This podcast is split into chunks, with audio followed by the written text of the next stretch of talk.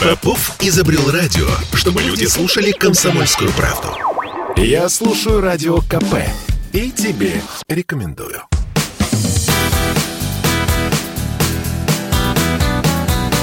Легенды и мифы Ленинградского рок-клуба студии радио «Комсомольская правда» в Санкт-Петербурге в программе «Легенды и мифы Ленинградского рок-клуба». У микрофона Александр Семенов. Здравствуйте, рокеры! А сегодня у нас в гостях вот уже второй раз э, лидер, фронтмен группы «Два самолета», удивительный человек, фантастический музыкант, э, разносторонний человек, который умеет, по-моему, делать все. От игры на музыкальных инструментах до вождения Э, ну, не Парусные очень большой, яхты. но яхты. Могу и очень большой. А можешь и большой. Антон Белянкин, два самолета. Добрый вечер. Э, здравствуйте, дорогие радиослушатели. Здравствуйте. Мы остановились на открытии, на создании фантастического клуба грибоедов. Это мечта. Для нас тоже была мечта в то время. Вы вообще использовали ее как репетиционную базу? И, конечно, как репетиционную базу, базу тоже. Но и как э, выход к людям? Э, как возможность для всех наших знакомых пользоваться вот, этими, э, вот этим помещением и мощностями клуба, так скажем. Ну, оборудование там любым, устраивать свои вечеринки, ну, любое, что они хотят устроить. Это не мешало вам, как музыкантам, э, развиваться вот как музыканты? Мы считали, что нет, а нашим директорам, агентам и продюсерам они считали, что да, что мешает, конечно, что этот Грибоедов отнимает у нас очень много сил. Ну, действительно, мы там практически жили в Грибоедове. Вы придумывали кучу всяких разных историй. Саша, мы каждый день придумали что-то, что-нибудь новое. И понимаешь, когда там прошло уже 10 лет, я так думаю, что вот сейчас, мне кажется, что все, что я вижу, уже было придумано когда-то мной же. Я имею в виду вообще все, что я вижу, вот все, что я вижу, чтобы кто-нибудь не придумал. Я вспоминаю, что это вот это было там в таком-то году, это уже тоже мы делали, и это мы делали тоже, и так мы тоже поступали. И я думаю, что это у каждого человека, который очень долго занимается чем-то одним, у него, ему кажется, что он уже сделал все. Ну, действительно, такое есть, э, есть мнение оно, правда, заблуждающее, но не важно. Это да. да. Ну, ничего, это ничего страшного в этом нет. Любое мнение – это заблуждение. Я вот сейчас держу в руках э, журнал «Памперс», клуб грибоедов – Посмотрите, какая прелесть. Это маленький журнал, который выпускал клуб грибоедов непосредственно под руководством группы «Два самолета». Как вам пришла в голову такая мысль? Как вам пришла в голову э, такая идея создать... Мы очень хотели свой журнал выпускать, но денег у нас не было, поэтому вот такой небольшой формат. В этот формат умещалось все. И программа клуба, и э, статьи о литературе, и статьи о спорте, и о современной музыке, и вообще о культуре всей, которая только вообще возможно. То есть вы занимались пиаром? Мы занимались, э, ну, такой деятельностью, как, я не знаю, там, времена Пушкина первые журналы, понимаешь? О, вот, серьезный э, заход. Да, вот это вот как, как вот сначала, знаешь, вот как сначала начинаешь. Журнала вам показалось мало, вы еще решили придумать телевизионную передачу. Телевизионная передача, да, телевизионная передача «Камыши», а, которая выходила на СТС шестой канал в течение пяти лет, два раза в неделю с повторами. Это была безумно популярная передача, настоящая молодежная передача. Да, обо всем, кроме политики. И вы там были просто на своем месте и рассказывали о тех людях, о тех друзьях, которые вас окружали. Да, я помню эту прекрасную рекламу камышей. Там была фраза такая, как я обычно себя вел. Итак, у нас в гостях э, легенда 90-х. Кстати, как вас зовут? Вот. Э, то есть э, ты не всегда знал тех людей, с которыми общался? Ну, Саш, ну а как их всех узнаешь, на самом деле? Потому что мы снимали-то и наших, э, наших знакомых в Петербурге, и всех, кто сюда приезжает. Понимаешь, ну все любые новости, вот эти культуры нас очень интересовали, как бы интересовали, конечно. Но было интересно их всех показать. То есть практически из музыкальной группы «Два самолета» вы превратились в такое общественное движение или общественное явление – где есть и клуб, и музыканты, и журнал, и телевизионная передача. Мы Че... называли это телевизионное шоу. Телевизионное. Извини, извини, не хотел обидеть. Телевизионное шоу. Да, все было. Да, с Лешей Лазовским мы были вот пять лет ведущими этой передачи. Как у вас на все хватало времени? Ну, как-то хватало. Ну, понимаешь, раньше было как-то больше часов в сутках. Не чем 24, сейчас. а А, сейчас вроде, вроде проснулся, смотришь, уже и вечер. А уже, ну, если проснулся в 2, то Ну, действительно да, да. через 2 часа уже, собственно, и вечер. Ладно, я сегодня в 9 встал. Сегодня... Это вот только для тебя исключительно. Спасибо тебе, Из- вот, вот мое спасибо. уважение. Да, спасибо. Благодарю тебя, Антон. Э, Это очень приятно. правда? На, на самом деле для наших радиослушателей. В коллективе два самолета происходили всякие изменения, в основном с солистами, с вокалистами. Ну, к сожалению, Вадик Покровский... Честно тебе рассказывать все, как проходили изменения с солистами. Вадик Покровский в какой-то момент Ктабаза сказал, что я что-то мне рок-н-ролл этот уже достал. Не хочу больше заниматься рок-н-роллом, а хочу э, жить и развлекаться, э, и использовать разные нехорошие излишества. Для того, чтобы как следует э, отдыхать. Да. И все, и ушел. Ну, что нам делать? Э, Позвонили Грине Сологубу, э, говорим, Гриша, не хочешь попеть в модной группе? Гриша говорит, делать нечего, так и попою. Да, странные игры. а Странные игры. в это время, ты понимаешь, еще как бы странные игры э, перестали существовать, были игры. Да. Да, но у них не часто концерты. И согласился, время свободное есть, почему не поиграть с хорошими людьми? Я так думаю. Да, и тандем получился. Да, и пять лет Грини нормально пел, а потом он пел вместе с Вадиком. Потому что через какое-то время э, Вадик, э, царство ему небесное, Покровский, дошел до такого состояния физического, что никакие излишества в него уже не лезли. И тогда он пришел и говорит, Антох, я бы поиграл снова, на- я говорю, ну, снова в в группе.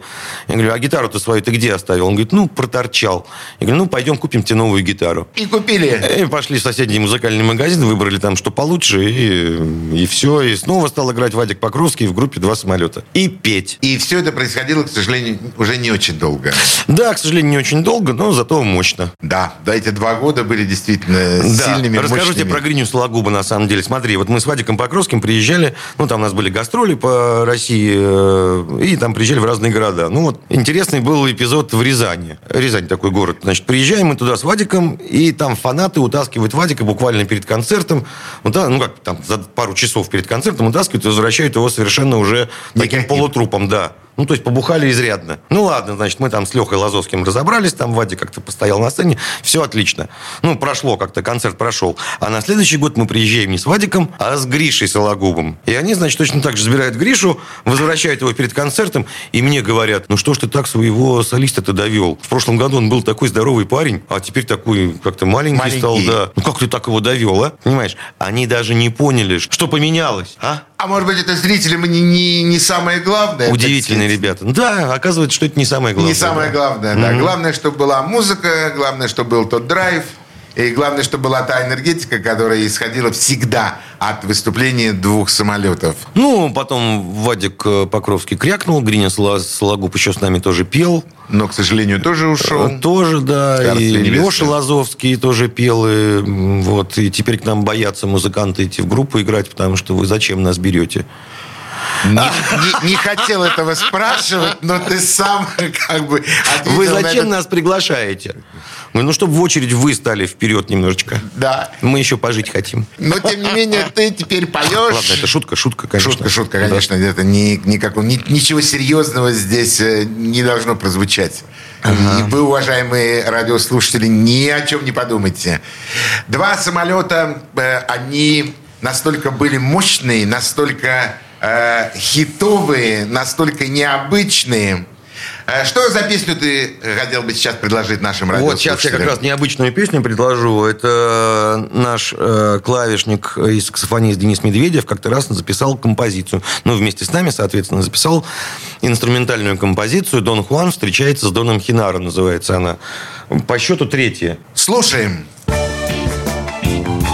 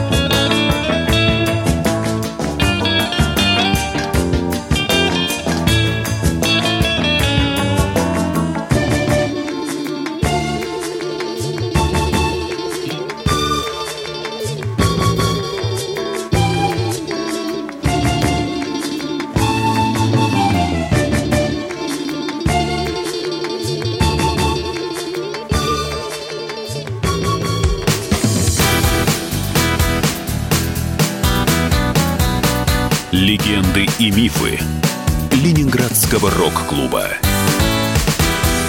Бесконечно можно слушать три вещи. Похвалу начальства, шум дождя и радио КП. Я слушаю радио КП и тебе рекомендую.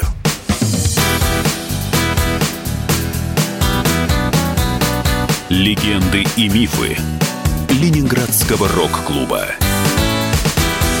Студии радио «Комсомольская правда» в Санкт-Петербурге в программе «Легенды и мифы Ленинградского рок-клуба». У нас сегодня в гостях фронтмен группы «Два самолета» Антон Белянкин. Антон, два самолета развиваются, клуб... Развиваются как клуб флаги. передоедов, да, тоже растет.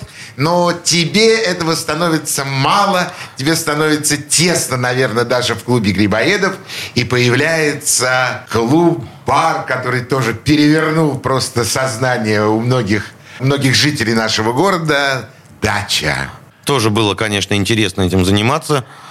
А, Тогда у меня была подружка немка. Да, мы помним. Анна Альберс. Анну помним. Да, вот, значит, была Аня, и она мне напомнила, то есть, вернее, даже рассказала мне их немецкую пословицу, если ты до 30 лет ничего не научился делать, открой свой бар. Я говорю, ну, я, в принципе, там как-то умею что-то делать. Она говорит, ну, давай попробуем свой бар открыть. Раз уж ничего не получается больше, потому что она пыталась там подвязаться и там, и сям, там работать как-то в России. Давай откроем свой бар. А какой это год был? Ой, 2003, по-моему. Да, да, да, да. 2003 или, 2000 да, 2003, по-моему, или 2004. Ну, примерно так, начало 2000-х. Вот. И она говорит, у вас э, в Петербурге баров нет. Я говорю, ну, таких, как в Гамбурге, конечно, нет, потому что я был на Репербане, а Репербан это еще, ну, как не знаю, если кто-то помнит группу Битлз, которые, пер- первые гастроли, которые прошли э, в Германии, Именно в в том числе Гамбурге. в Гамбурге, вот самое главное, там, э, если ты идешь по Репербану, там заходишь в какие-то бары, практически на каждом, ну или через один, есть табличка, здесь выступала группа Битлз. Мало того, на самом деле, мы...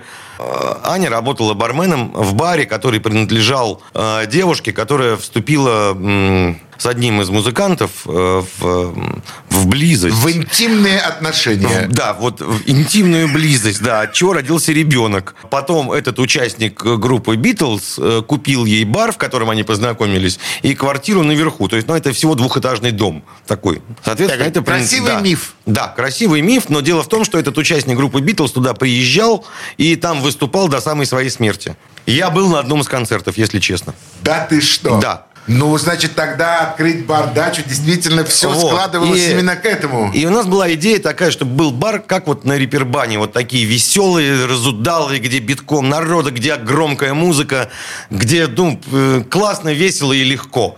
Э, Потому что у нас-то были, на самом деле, развлечения очень простые. У нас либо клуб, ну, ну, там, клуб грибоедов, или клуб тоннель, или клуб, там, не знаю, метро. Когда ты приходишь, там тебя обыскивают на входе, ну, Да.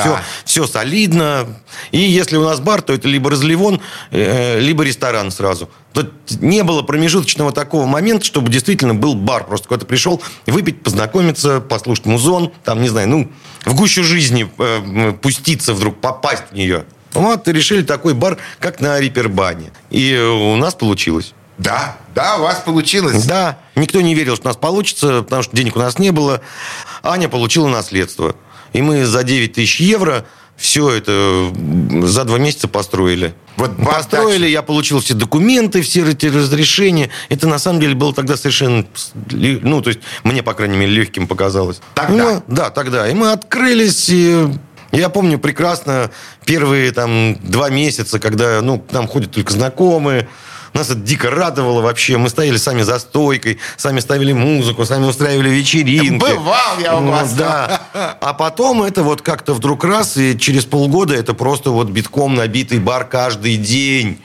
Каждый день вот этот вот бесконечный поток. И это уже стало работой. Да, это стало работой в какой-то момент. Э, Потом мы с Аней рассорились. Я э, арендовал соседнее помещение. Устроил там бар «Фидель», где еще несколько лет, на самом деле, мы точно так же придумывали каждый день что-нибудь новое. Ну, Было весело. Это творчество. Да, которое просто выходит из тебя, и ты не можешь его не остановить, не закрыть. Ты должен что-то делать, что было бы интересно тебе и зрителям, жителям, которые города, которые к тебе приходят. Да, но смешно было смотреть на наших друзей, которые ходили два года, смотрели на то, как это вообще весело и интересно, и потом вдруг кто-то решил тоже, что а почему бы мне тоже там не открыть себе свой бар? И? И вот мы имеем то, что имеем. Вот эти вот бары бесконечные, по четыре бара на единицу, ну, собственно, каждого жителя города.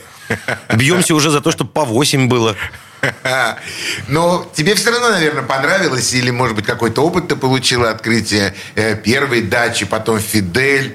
Э, потом да, потом Белград. Да. И мы, потом у нас одно время у нас было 6 баров, включая, ну, то есть э, 4 бара плюс 2 ресторанчика. Ну, это много разного, разного опыта. Ты стал настоящим ресторатором. Только опыт весь, на самом деле, он, мне кажется, никому не нужен. Почему? Ну, я бы прекрасно обошелся без него. Без этого опыта и без открытия этих баров. Да. Это Но, с другой стороны, говоришь. вспоминать, вспоминать интересно. Много чего произошло. Господи, да у каждого в жизни столько же всего произошло. Э, эти бары, это были как бы твои дети, которых ты выращиваешь? Да, Или это пасынки мне, были? Мне которые... дико нравилось вообще все это. Я получал удовольствие. Саш, без удовольствия смысла нет ничем заниматься. Никак вообще не, нет, даже, даже думать об этом. Ну вот бары прошли у тебя.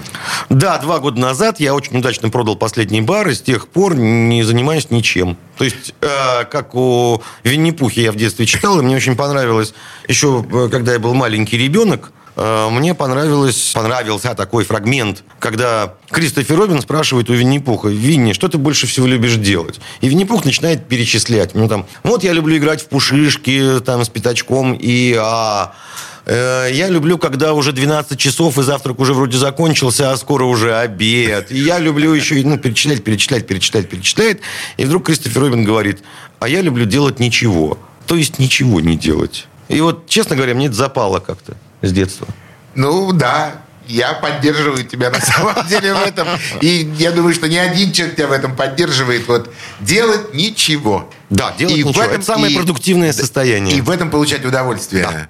Вот это, конечно, самый-самый кайф. Бары закончились. Что впереди у Антона Белянкина? Саш, ну это посмотрим. Там нет, все нет, в руках нет, нет. Аллаха, как говорится. Да, мы это обязательно узнаем. И, и обязательно тебя выслушаем. Но прежде я снова хочу, чтобы прозвучала еще одна песня группы «Два самолета». Что это будет сейчас? Мы сейчас послушаем песню «Подруга подкинула проблем». Да, это из, из, известная песня. До сих пор не понимаю, почему известная. Ну, наверное... Она очень жизненная. Да, очень тронула все, вот многих, многих, да, тронула. Да практически 99% да. населения страны она тронула, эта песня. А как она была написана? Она была написана, во-первых, я хотел рэп. Ну, потому что нас мы по-русски стали петь, и надо было что-то читать. Написана она была, мы пришли на репетицию группы «Ном», и там Вовка Старичок, э, Владимир Посниченко, Володя Старичок, Вспомним да. мы сейчас его. Да. Он там настраивал барабаны. И я читал журнал «Браво» или какой-то, или «Герлс», или «Герл». Были Не такие. помню, да, какой-то журнал. И читал и говорил, что каждый текст, вообще написанный здесь, это просто вот текст уже для песни, готовый. Ну и потом я скомпилировал несколько разных текстов, и получилась вот такая песня. Э, почему пою ее я? Потому что ребята в группе, они сказали, ну, такое говно пой. Ты сочинил, ты сам и пой. Вот. И Миша положил палочки пошел в бар. Мы же репетировали в Грибоедове. Денис ушел вместе с ним. Остался тут Гриня Сологуб. Я говорю, Гриня, ты приглашенный музыкант, ты обязан мне помочь. Давай здесь вот так вот, там кусочек из ACDC я украл, там такой есть, э, ну, для того, чтобы... Для того, чтобы, да, да, для того, чтобы рок получился, я кусочек украл из ACDC. Гринин сказал, о, я помню эту песню, я здесь сыграю, как у них. А ты сам понимал, что ты вообще хитяру написал? Ты знаешь, особенно... Просто внимание. хитяру. Саш, каждая песня для автора, она хит, потому что он в нее вложил все. И, соответственно, каждая, любая следующая песня – это хит. Я понял, что это хит, когда мне Вдовин об этом сказал. Вот, собственно, и все. А, я не Вдовин, я Семенов. Это хит. Слушаем.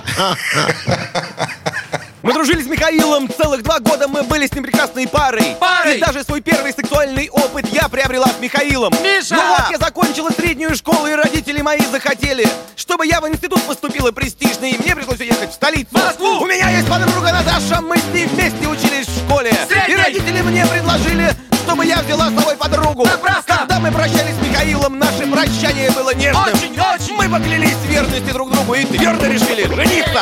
Подруга подкинула проблем Подруга подкинула проблем Шлюха! Подруга подкинула проблем Подруга подкинула проблем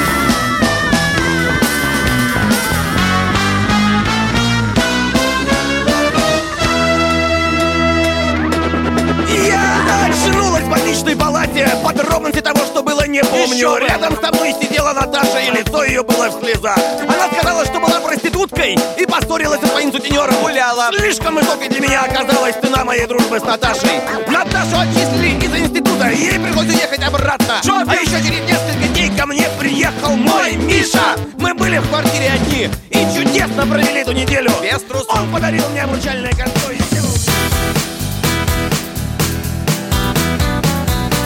Легенды и мифы Ленинградского рок-клуба.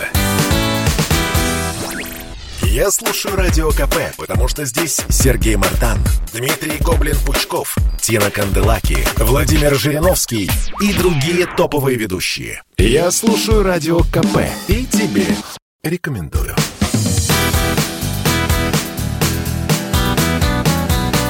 Легенды и мифы Ленинградского рок-клуба.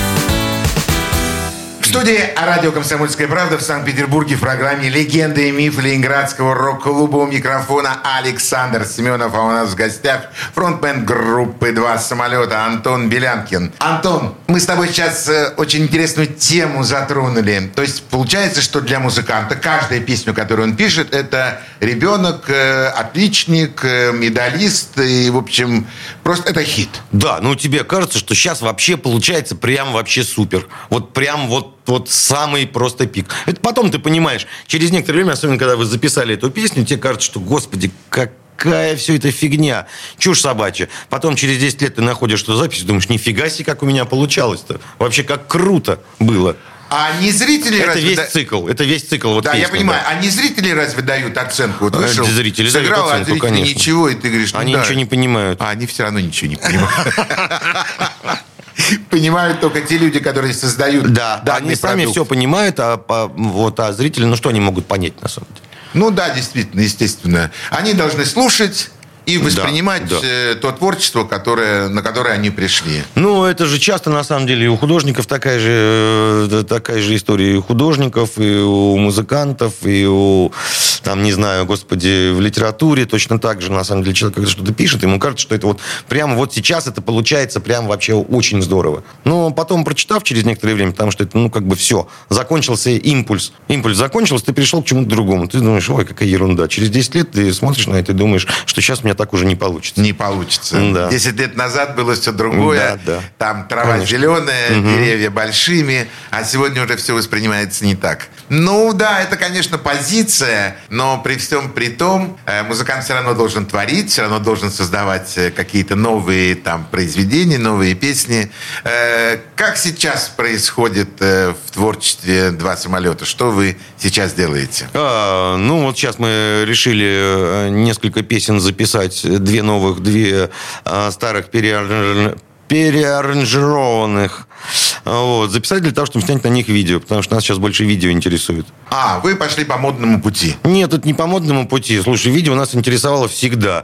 Э, ну, не забудь, мы снимали программу «Камыши» в течение пяти лет. Нас интересовало видео. И помнишь, я тебе рассказывал про э, эти квазимодные эффекты. Все интересовало, конечно. Дело в том, что мы снимали когда-то параллельное кино. У нас были прекрасные, ну, как бы какие-то прекрасные куски фильмов мы снимали. Понимаешь? Поэтому- И поэтому видео нас всегда, нам всегда нравилось. И параллельное кино нам нравилось из-за того, что именно они начали, как вот я говорил с Памперсом, что мы начали, как будто бы нам, мы на- они начали, параллельщики, как будто бы начали кино с самого начала. Что значит с самого начала? Без учреждения, без индустрии. То есть как будто индустрии это и нет. И мы сейчас можем заниматься видео без индустрии, представляешь? То есть она как бы сама по себе не нужна. Она создана, есть Академия Михалкова, есть Ленфильм, и Мосфильм, и там, не знаю, Туркмен телефильм, там все это существует, на самом деле, все это учреждение и бюрократия. Но ты можешь то, делать то же самое сам. А кто вас снимает?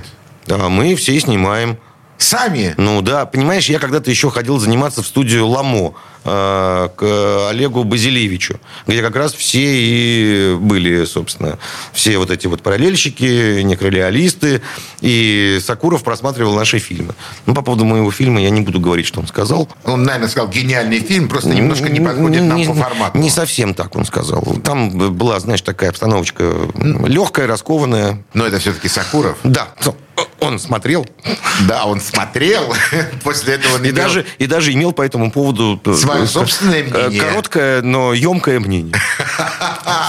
Значит, сейчас два самолета, они более ориентированы на видеотворчество. Более ориентированы по-прежнему развлекаться и веселиться, как только возможно. Что вы, собственно говоря, и делаете. Да. И получаете от этого удовольствие. Мы не будем врать, как вот эти вот девушки-модели, которые рассказывают о том, что у них ужасная, тяжелая, тяжелейшая жизнь по разгрузке вагонов, черт возьми, на московской товарной станции.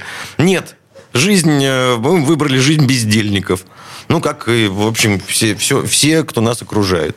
Э, Вы выбрали... Ты Да, выбрал да, жизнь понимаешь, настоящего музыканта. Когда у тебя длинные, ну, то есть не длинные гастроли, когда ты несколько раз в год ты едешь на гастроли какие-то длительные. Вдруг я задал этот вопрос нашему барабанщику, с которым я лежу в похмелье с утра в гостинице в неизвестном маленьком французском городке. Я говорю, слушай, какого черта... Миша. приход- Да, какого черта Миша на наши концерты приходят вот эти отщепенцы, какие-то алкаши, наркоманы, гомосексуалисты. Вообще вот, что это за дрянь такая? Где? Как живет эта прекрасная Франция? Где инженеры там, не знаю, научные сотрудники, в конце концов? Где они все?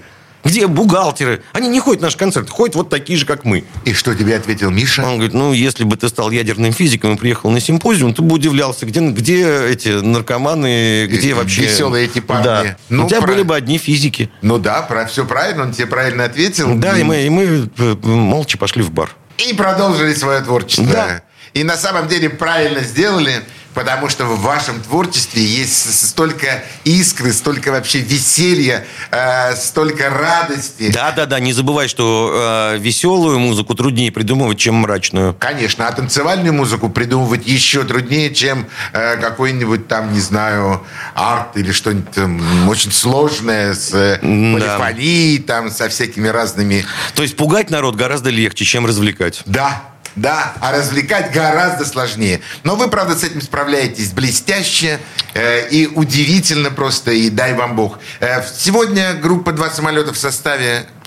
Состав перечислю. Э, Армен Чекунов э, поет и играет Мон. на... Мон, да. Армен, Мон Чекунов, как это Да. принято. Или просто Мон. Вот, играет на клавишных своих инструментах прекрасных и поет своим э, серебряным голосом, звонким в микрофон. И я тоже играю на бас-гитаре, тоже на своей прекрасной, дорогостоящей, хорошей, качественной американской гитаре. Э, Как зовут твою гитару?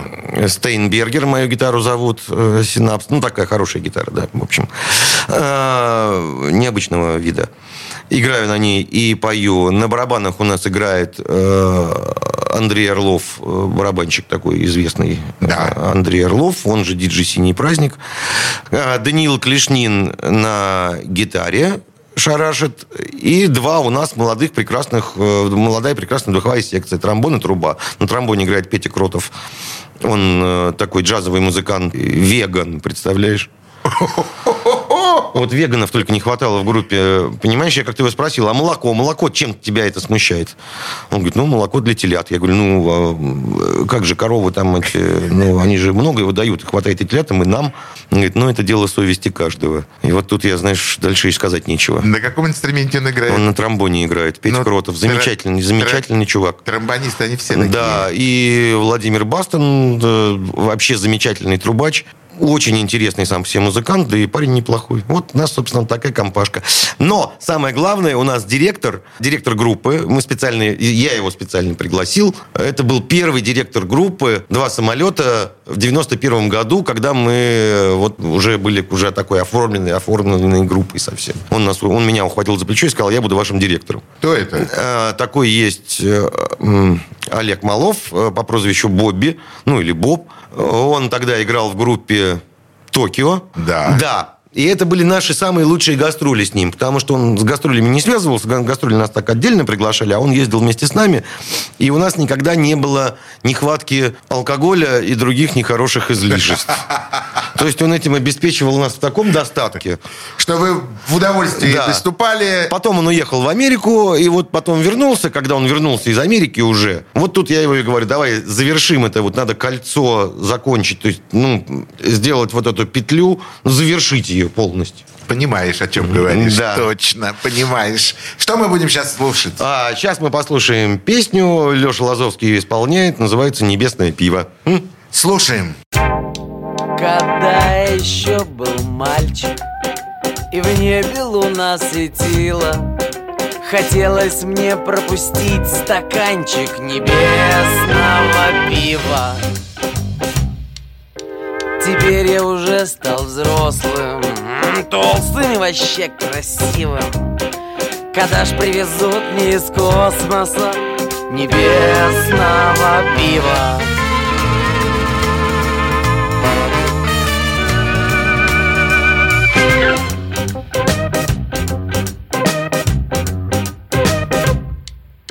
Я ездил в далекие страны Надеясь стать там счастливым Но мне всегда не хватало стакана Небесного пива Зеленые губы женщин Мои отнимали силы. От этого мне и не хотелось меньше Небесного пива Пиво Стаканчик небесного пива Пиво Стаканчик небесного пива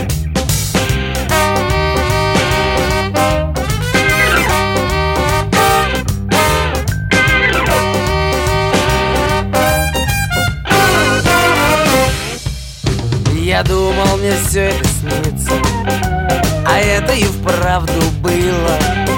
Во сне никак не сумел напиться Небесного пива. Когда я глаза открою Когда мне наступят вилы. Быть может узнаю на вкус ты какое Небесное пиво. Пиво Стаканчик небесного пива. Пиво Стаканчик небесного пива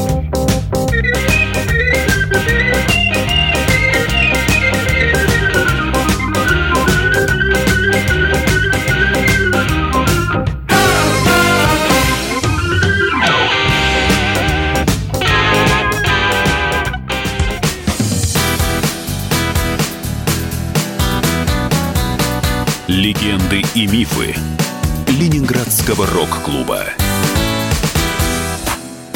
Я слушаю Радио КП, потому что здесь всегда разные точки зрения. И тебе рекомендую.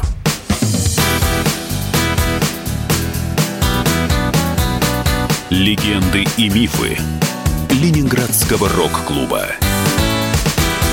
Студии радио «Комсомольская правда» в Санкт-Петербурге в программе «Легенды и мифы Ленинградского рок-клуба». У микрофона Александр Семенов. Здравствуйте, рокеры! И у нас в гостях Антон Белянкин, фронтмен, э, удивительный музыкант группы «Два самолета». Антон, что сегодня делает Антон Белянкин, который любит ничего не делать? Э, Сегодня, Саша, с тобой сижу в студии, вот провожу э, весело, весело и интересно свое время. А, а когда будешь поднимать яхту? В четверг буду поднимать яхту, на берег уже поставлю, потому что у нас льды, и э, яхту нельзя оставлять на воде. Ну, теперь надо внести маленькую ясность. Сегодня Антон Белянкин капитан. Да, капитан, потому что я владею, собственно, небольшой яхтой, и поэтому я ее капитан. Да. На другую, может быть, меня капитана бы и не взяли. Но зато Хотя, он- в общем, хотя, в общем, я брался уже капитаном сам, и нормально получилось, слава богу. Ну, то есть я жив, и живы все члены экипажа. Какое удовольствие ты получаешь от жизни? Ты занимаешься то, чем ты хочешь. Ты играешь музыку, какую ты хочешь. Ты записываешь сегодня продолжение творчества. Саша, Саша, я же говорил, на самом деле, самое основное это показать своей жизнью, как можно. Да. То есть, чтобы все остальные люди знали, что это можно. Потому что многие считают, что стать, э, ну, то есть, начать играть на музыкальных инструментах в группе, это как бы, ну, ну не по силам. им. Школа, это по консерватория. силам- Да, да, да. Нужно учиться долго, мучиться, там, переживать. Нет, взял, как я уже говорил, мяч. И Играй. играй, да. Ну вот. Точно так же, на самом деле, и с парусным спортом. Если тебе хочется заниматься парусным спортом, занимайся им. Очень хороший пример приведу из там, далеких, далеких э, прошлых лет. Э, В советское время у нас были трудности с выездом за границу, правда ведь? Конечно. Да, нам невозможно было так поехать куда-нибудь в Турцию или даже в Финляндию. или там Польшу. в Польшу. Да, мы могли ездить, правда, в Эстонию, Латвию, Литву, э, даже на выходные, просто смотаться. Это были наши республики. Вот. Невозможно было выехать. Однако у меня были знакомые, ну, точнее, так скажем, один самый великий знакомый, хиппи по прозвищу Фрэнк, который нелегально, пере- ему очень хотелось путешествовать автостопом по Европе. И он путешествовал. Он нелегально переходил границу и ездил год по всей Европе, как он только мог. Потом возвращался в Россию, рассказывал, пел неизвестные песни, он знакомился там с хиппи. Вот, он хотел путешествовать и путешествовал. Точно так же и про нас. Хотим, если мы очень хотим путешествовать, хотим заниматься там парусным спортом, это легко сделать. Зависит от желания. То есть практически э, ты сделал тот самый мостик, то есть замкнул тот самый круг, о котором говорил, ведь в детстве ты хотел стать моряком. Я хотел стать моряком, и три года ходил э, во дворец пионеров заниматься в клубе Юнга, и даже получил там удостоверение матроса первого класса. Ну, это когда был-то, это школьные годы, Да. понимаешь? А потом я неожиданно для себя вдруг вспомнил, что я умею управлять этим э, швертботом «Оптимист», например. Меня в детстве учили это делать. И думаю, о чем у меня тут море есть? Почему я не катаюсь под парусом? И, вот так просто И решил на следующий день я уже оказался в яхт-клубе, в центральном яхт-клубе. У нас в Питере. У нас в Петербурге, конечно. У нас же есть море. Ну, конечно, жить в Питере, да, и не ходить под парусом, Да. наверное, смешно. Это очень люди очень многое упускают. Да, оказалось, что даже среди моих знакомых не все знают, что у нас есть море, и по нему можно кататься. Каналы, реки, да, мы их видим, там переезжаем на машине на своей через мосты или там на, на троллейбусе. Без разницы, переходим пешком, да, но море мы не видим, мы не ездим никуда. А море вот оно А рядышком. море, да, нет, море у нас какое-то средиземное, там, не знаю, Атлантический океан, а море, оно вот оно, совсем тут рядом. И ты ходишь под парусом, а вообще один ты на... И один, и с друзьями. Я могу и один кататься, и с друзьями могу кататься, и с, э, ну, ну да, и с несколькими яхтами. И ощущение свободы. Но удовольствие самое главное, это просто от паруса, от самого. От того, что ты управляешь, э, ты управляешь двумя стихиями, водой и ветром. Ну, как бы с их помощью ты движешься. Даже не то, что ты ими управляешь. Ты управляешь своим судном с помощью двух стихий. Скажи мне, это можно каким-то образом перевести на управление зрительным залом, когда в твоих руках находится музыкальный инструмент? Можно, примерно так же оно и есть. Когда ты играешь на музыкальном инструменте, ну, точнее, когда ты создаешь вот это вот ощущение концертное на концерте, тогда, да, ты действительно как бы ты вступаешь э, в контакт со всеми вместе. То есть они вместе, вступ, вме- то есть зрители вместе с тобой вступают в такой контакт, может быть, не знаю даже с чем. С чем-то сверхъестественным, а? Да, скорее всего, наверное, это сверхъестественно называется творчество. То, то, когда происходит тот удивительный контакт. Передо мной Да, сейчас ну, в студии. пока- Я тебе могу рассказать, как я покатался там по разным этим э, нашим акваториям. А где ты был? Ну, да, ну, в Тихом океане не был. В Атлантическом был несколько раз. Там, в Средиземное море, соответственно, тоже. Ну, как-то так все. Ощущение огромного зрительного зала, стадиона на 10 тысяч человек и ощущение себя, находясь э, в одному в лодке, э, там где-то в океане. Как это? В океане очень хорошо. Э, интернет не работает, телевизора нет. Э, прекрасно себя чувствуешь. Телефон не работает. Да, телефон не работает, да. Единственное, знаешь, что да- ты, единственное, что ты можешь сделать, если что-то случится, это нажать кнопочку дистресс, ну, то есть, как бы, это паника, сос, э, и, и ждать, пока к тебе приедут. Но если ты находишься там миль за 400 от всей суши, от любой, Не то приедут не приедут. никогда, Да, ну, да. есть они, может, и приедут когда-нибудь, но точняк уже поздняк. Ну, то, э, то есть, сто пудов уже поздно. Ты знаешь, за что мы любили Грибоедов? Э, надеюсь, любите? И любим до сих... Нет, да, любим, любим. Э, Особенно мы любили клуб Грибоедов, э, его подземную часть, как, потому что там не брали сотовые Да, телефоны. Это было дико приятно. Это было очень приятно, потому что мы находились совершенно в отрыве от того внешнего мира, который оставался за дверьми клуба Грибоедов. Это было круто. Уважаемые радиослушатели «Комсомольской правды», передо мной сидит счастливый человек. Я это говорю с- с- совершенно точно. Передо мной сидит счастливый, Не улыбающийся, довольный человек. Это я по голове Тьфу-тьфу-тьфу. постучал. Человек, который занимается любимым делом. Человек, который делает то, что он любит делать, то, что он хочет делать, и делает это с большим удовольствием для себя любимого и для людей, которые тебя окружают. Да. Антон, оставайся таким же. Будь веселым, будь искрометным, никогда не теряй чувство оптимизма, которое в тебе, по-моему, заложено от самого начала до самого окончания. На этом я прощаюсь с тобой. Спасибо, Саша. Э, Это я с тобой только такой оптимист. Э, Ты вызываешь во мне такую искру. Прощаемся со всеми. Всего самого доброго. Пока! Счастливо.